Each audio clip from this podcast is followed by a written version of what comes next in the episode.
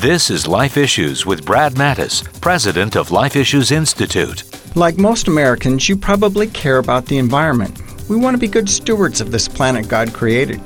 But if you've supported an environmental organization, you need to hear this. Many of them work to keep abortion legal in America and abroad. We've done the research and have documented several green organizations are also abortion activists. The League of Conservation Voters and Sierra Club are two of nine groups that lobbied congressional leaders to keep tax funding for Planned Parenthood. Others like World Wildlife Federation, Oceana, and the Wilderness Society oppose ending tax funding for international groups that provide abortion or promote it. Visit lifeissues.org and click on the microphone icon for details. Get informed before you give. Like us on Facebook at Life Issues and stay informed, more informed than you've ever been.